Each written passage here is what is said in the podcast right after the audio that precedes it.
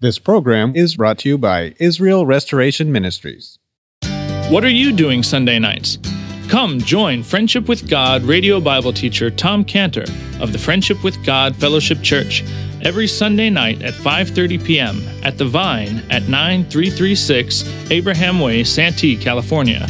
Watch and listen live around the world to Tom Cantor Sunday evening on YouTube dot com by searching for Friendship with God Fellowship or by going to our homepage at friendship with god dot org. That's friendship with god dot org.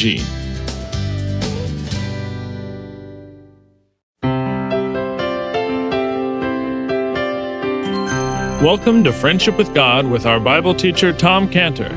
Today's message and previous messages can be listened to or downloaded for free at friendship with god dot org. That's friendship with god dot org. You can also obtain free resources from Tom Cantor and view our online bookstore at friendship with god dot org or call us at eight hundred, two four seven, three oh five one. That's eight hundred, two four seven, three oh five one. Tom Cantor also has a daily devotional verse that comes out each day by email and on Facebook. To receive this small daily devotional verse that Tom Cantor puts out, you can sign up at friendship with god dot org. That's friendship with god dot org. Or find Tom Cantor on Facebook by searching for Tom Cantor and Friendship with God. Now, here's our Bible teacher, Tom Cantor. Let's pray. Father, thank you so much for your word this morning, Lord. We come to you as little children, and you are our Father, and so we confess that this morning and ask you to teach us now in Jesus' name. Amen. So this morning we're going to be looking at these two verses, uh, verses twenty-two and twenty-three, Matthew seventeen, twenty-two through twenty-three. So, and here they are. And while they abode in Galilee, Jesus said unto them, The Son of Man shall be betrayed into the hands of men, and they shall kill him, and the third day he shall be raised again. And they were exceedingly, or exceeding sorry. Okay, now, it's the Lord has come back, as we've been, they have a lot of travels, as we know, throughout Galilee area, and he's finally back in Galilee. It's like Galilee, home sweet home. Galilee is where the disciples were from. Galilee is a place of the home of friends and family. They've been away. Galilee is a place where they knew well. Galilee is a place where the, the disciples could say, like, Anatefka, it's intimate, it's obstinate. Galilee, where I know everyone I meet, he says, you know. So he's visited and he's preached in different places. He's been in Capernaum, he's been in Caesarea Philippi, he's been some very strange places. They've been in some very strange places of the Gentiles, like Gadara, where there were all these many demons and they were so strong. And now they're finally have come back home. And it just seemed as though arriving back in Galilee, the tension is gone, they could relax. They could take a little time and and and and and be like that scene of Philip under the fig tree, just relaxing there and worshiping God, having a great time. It'd be so nice. And just at the point where they thought it was going to be now a very clear, very calm, stressless time, Jesus brings up the most disturbing subject about how he's going to be killed by men. And this just ruins everything for them. It's, it's, it's very, very sad time. And when you look at that scene of how that transpired there, isn't that the way it is in our lives? Just when we think that the battles are over, that the storms are past, the tension's gone, the stress is uh, it, it's not coming back, just at that point, here comes another wave. Here comes another disturbance, another brand new trouble. We didn't see it coming. Uh, again, the, the, the cord of our emotions is stretched tight and strained, and we're under stress again. Why? I mean, why can't we just have a clear sailing in life? Why does it always have to be like this? Why does there always have to be this constant pattern of calm and storm and calm and storm? And, and just imagine, you know, just just picture in your mind, just a, some ground, some ground that's hard-packed ground. It's just lying there. It's minding its own business. A few rocks in it, you know, a few thorn bushes, but the ground has been that way for a long time. The ground's very happy. The ground's content just to be that way. And here comes the farmer, and the farmer says, the ground is not producing anything for me.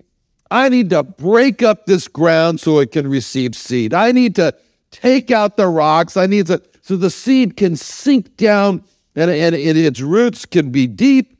I need to remove those thorn bushes so that they're not going to choke out the seed. So the farmer, he starts to break up the ground. He starts to dig deep. He starts to remove the rocks. He starts to take out the bushes. And when the farmer does that, the, the, the ground protests and says, what are you doing? What are you doing? You're breaking me up. It hurts. Taking out the rocks, the thorns, that's disruptive in my life. I know that I, wa- I wasn't the best producing soil. Okay, I wasn't producing anything for you, but but I was comfortable. And and and and, and I've been this way for years, and now you come along and you disturb everything, and you introduce a lot of tension. You introduce a lot of stress just because you own the land. How dare you come and turn it over like that? But the farmer knows what the ground doesn't know, and that is that after all the pain's done, and after all this the ground has been tilled, and the rocks have been removed, and the thorn bushes have been taken out, the ground's going to produce, and it's going to be fruitful. And in the end, the ground is going to say, I never knew how purposeless my life was when I had no purpose other than just to exist and get by. I never knew what being fruitful was until I became fruitful. I never knew what happiness from fulfillment was until I became happy from being satisfied from pleasing the owner of the ground. But over time, what happens? The soil becomes hard-packed again, new thorn seeds blow in on the ground, thorns somehow, I mean, the thorns come up and the ground says, and, and the farmer comes back and the ground says, not again. I already went through this already. And the point is, is we're the soil. We're the soil. We're like the ground. We don't understand why we have to be broken up again, why it has to be this regular breaking up so that we become fruitful. We must, uh, but, but, but if we're going to let God be the gardener, then we've got to submit to his hand, and he comes along and he works. As it says, and as he said in, in, in Jeremiah four three, Jeremiah four three, thus saith the Lord to the men of Judah and Jerusalem, break up your fallow ground and sow not among thorns. And, the, and so it's through these troubles in our lives that we, we, we get, it's like the old saying goes, no pain, no gain. It's the true of us.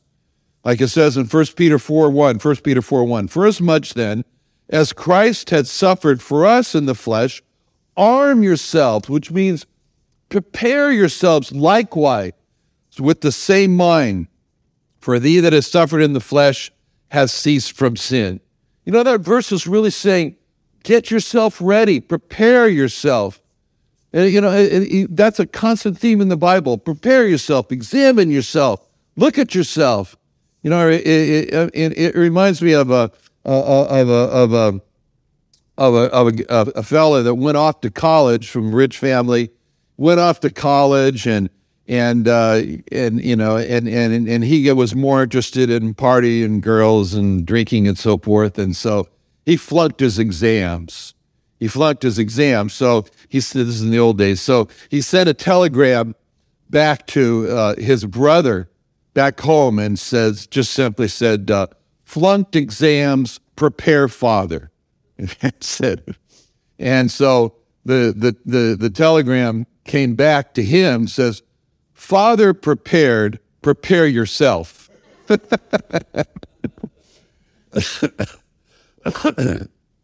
is what this is what this verse is saying. Prepare yourself, arm yourself with the same mind to suffer. Sin is our plague. Sin is our plague. Sin, sin makes us feel guilty. It makes us feel ashamed. It makes us feel horrible. It haunts us. What can wash away our, our sins? Nothing but the blood of Jesus. But it's not a pleasant thing to constantly go through that. sin and the feeling of it, and then to be washed in the blood of Jesus. So what can make us stop sinning? Suffering. Suffering. Prepare yourselves. James one two. James one two says, "My brethren, count it all joy when you fall into diverse temptations, knowing this, that the trying of your faith worketh patience." The trying of your faith worketh patience. A life with Christ requires patience. I don't know about you, but I don't star in the subject of patience. I, um, uh, just last week, uh, this, some fellow was going up to buy something, and, with, and I was standing with the electrician, and and I was like, you know, do you think he's gotten there yet to the supply house? Should we call him? And when's he going to come back? And he, he he he he just smiled at me and he said, "Patience." And I realized I don't have patience. Patience is the resistance against the pull in our lives that says, "I want it now." And patience is the resistance that I need, that we need. And what gives us patience? Trials, according to James one and two. Trials gives us that patience. Philippians one twenty-nine says, "For unto you it is given in the behalf of Christ, not only to believe on him, but also to suffer for his sake." You know, our faith, we like to say, you know, we're strong in faith. Well, faith is kind of like wet clay. Faith is like wet clay. It's, it, it, it's formed at first, but then it's very vulnerable to lose its shape, very vulnerable. So what makes the clay solid? What, what firms it up? The kiln. The kiln of the heat of suffering. And it, that's why it's given to us to suffer for Christ, or suffer with Christ as well. Paul said something just amazing.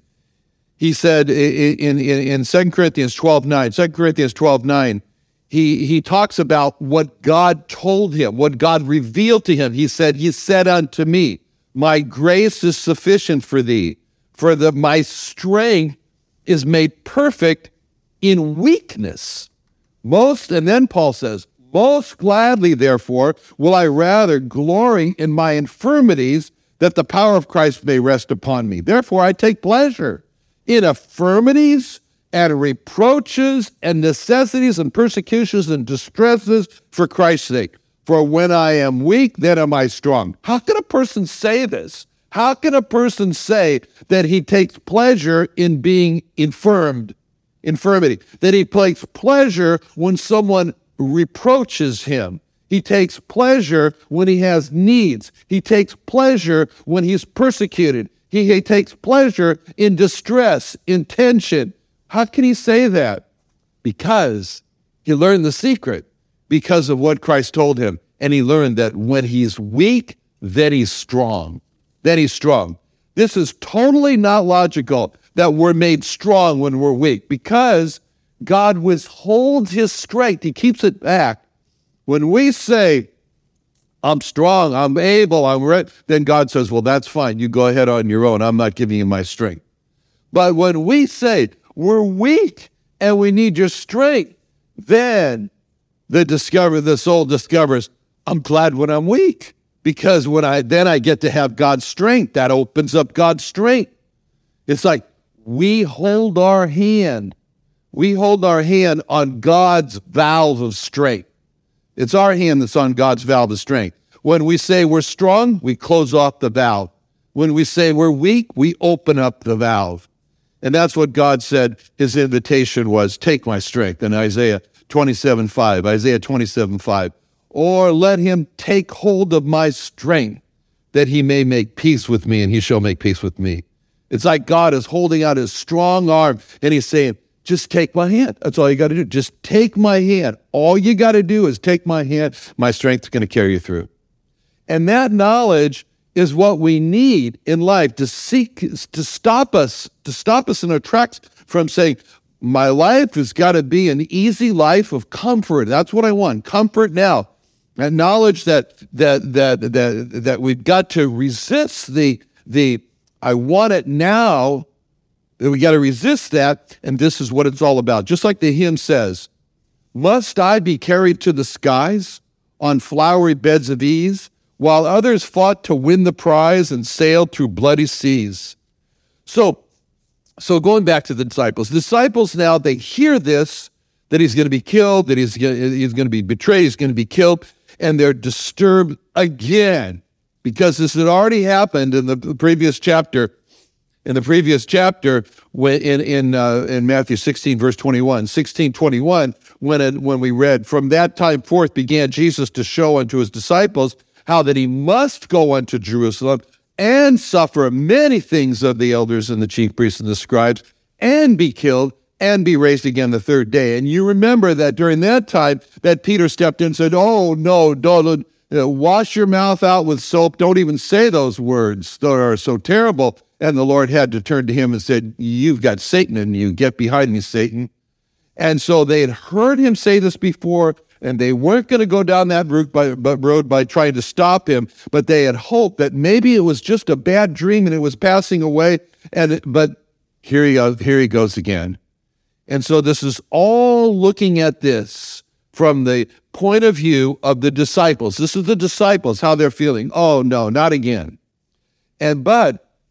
Now, we can also look at this, what what's going on, and, and, and how they're very sorry to hear this from the Lord's point of view. How about him? We've looked at it from how the disciples have looked at what he said. How about him now looking at the disciples? I mean, he told them that he's going to be betrayed, that he's going to be tortured, he's going to be killed, he's going to be buried. And we can see him now as he's telling this, looking at each one of the disciples, looking it over him, saying to the and seeing their reaction, and he's saying to himself, it's for these people I'm going to endure all this? Am I really sure that I want to do this, that I really want to die for them? I mean, just look at them. They're so weak internally. They're not appreciative. They're sad. They're so sinful. They're so unstable. Am I really sure I want to die for them? Are they really worth it? We can see the Lord doing that. I mean, this was the time for him to reevaluate his purpose to die for their sins, and uh, and and and and and and really come to a fork in the road and say, "Do I want to get off this road?" I mean, we can imagine the Lord as he's telling them of, of his ultimate purpose, the reason he's left heaven and his glory. He's become a man and humbled himself, become a servant, and and and and, and he's going to be a sacrifice for them. And and and and, and, and he sees their this total rejection by them of the very thought of it. He sees their depression, he sees their sorrow, and we can see him look, looking at them and, and asking the question. And then we can also say, seeing him saying, yes, I do. Yes, I do want to die for them. He'd been with them such a long time. He'd spent a long time with them. And he, he, had, he, had, he came to the conclusion that Paul said about himself in Romans seven eighteen. Romans seven eighteen. For Paul says, "For I know that in me, that is in my flesh, dwelleth no good thing. For to will is present with me, but how to perform it, I, good I find not." So during this time they were together, there were times when when he looked at them and he, and he just got just beside himself. He just got so, so frustrated just with man that he came to save. He came to save the world, and he expresses his frustration, as he did several times in the Old Testament as Jehovah Jesus and in the New Testament, with two words: how long? How long, he says in Matthew seventeen seventeen, the couple verses up. Verse seventeen, verse seventeen, "Then Jesus answered and said, O faithless and perverse generation, how long shall I be with you? How long shall I suffer you? Bring hither to me." He knew what was in man. He knew what was in man. He he he knew what man was when he was Jehovah Jesus, and he and he had brought his people out of Egypt, and and and and, and going to save them from utter destruction. Going to bring him into the most beautiful land of milk and honey. Do everything for them. Provide for them constantly. Forty years. Shoes don't wear out. Everything provided. And they turn against him, and he says to Moses in Numbers fourteen twenty-seven, Numbers fourteen twenty-seven, "How long shall I bear with this evil congregation which murmur against me? I've heard the murmurings of the children of Israel which they murmur against me." Numbers fourteen eleven, Numbers fourteen eleven, "The Lord said unto Moses, How long will this people provoke me, and how long will it be ere they believe me for all the signs which I have showed among them? And he's frustrated when he says that, and he's frustrated, and, and, and, and, and even though he's frustrated, he decides to go forward. He paddle, he battles through his frustration and die for them. And that's the power of Romans, the verse in Romans five eight, Romans five eight. God commendeth his love toward us in that while we were yet sinners, Christ died for us. While we were yet provoking him, Christ died for us. While we were yet frustrating him, Christ died for us. And so, when the Lord describes with such clarity how he's going to be betrayed into the hands of men, we see the Lord Jesus looking at with perfect vision, not only what's going to happen to him, but at his disciples he's willing to, to die for, and, and at the details of how he's going to die. And what's amazing to us, and like we said, is that is that seeing both his death, which he really suffered through at the Garden of Gethsemane when he sweat the drops of blood, and he said, if there's any other way, please.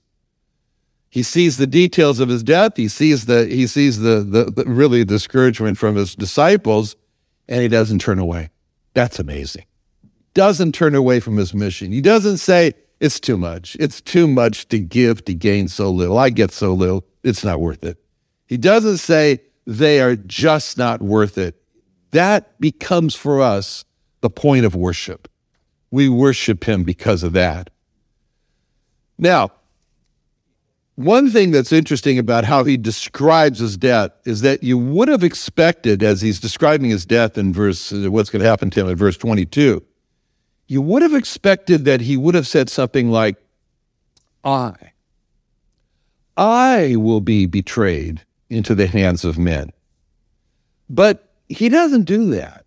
He switches to the third person, and it's almost like he's talking about an abstract person that's not himself when he says, you know, the Son of Man is going to be uh, betrayed.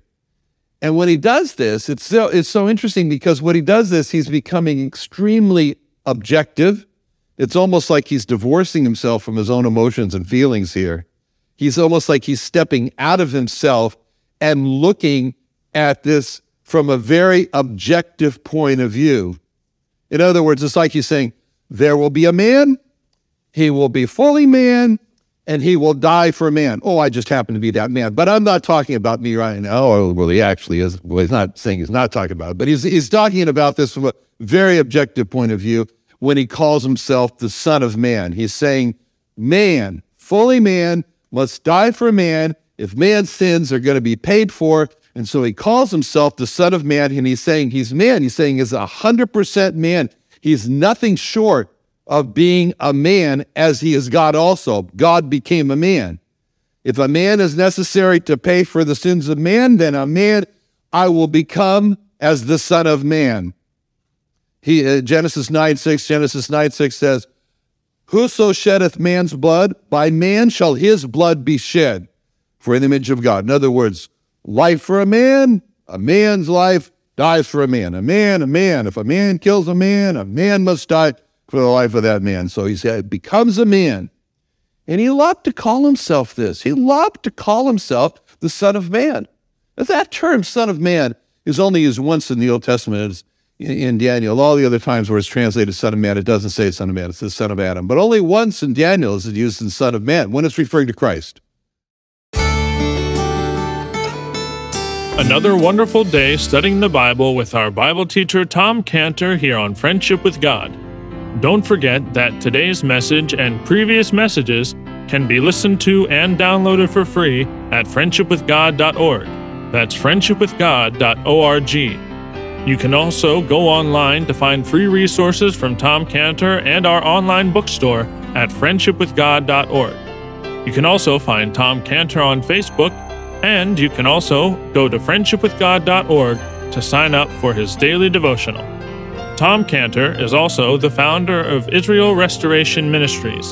You can visit that website at Israel Restoration dot org. You can write to Tom Cantor at P O Box seven one one three three zero, Santee, California nine two zero seven one. That's P O. Box seven one one three three zero, Santee, California, nine two zero seven one. Or email Tom Cantor at tomcantor at friendshipwithgod dot org. That's Tom Cantor at friendshipwithgod dot org. For more information about Tom Cantor and Friendship with God and Israel Restoration Ministries, call us at eight hundred two four seven three zero five one. That's eight hundred two four seven three zero five one. What are you doing Sunday nights? Come join Friendship with God radio Bible teacher Tom Cantor of the Friendship with God Fellowship Church every Sunday night at five thirty p.m. at The Vine at nine three three six Abraham Way, Santee, California. Watch and listen live around the world to Tom Cantor Sunday evening on YouTube dot com by searching for Friendship with God Fellowship or by going to our homepage at friendship with god dot org. That's friendship with god dot org. This program is brought to you by Israel Restoration Ministries.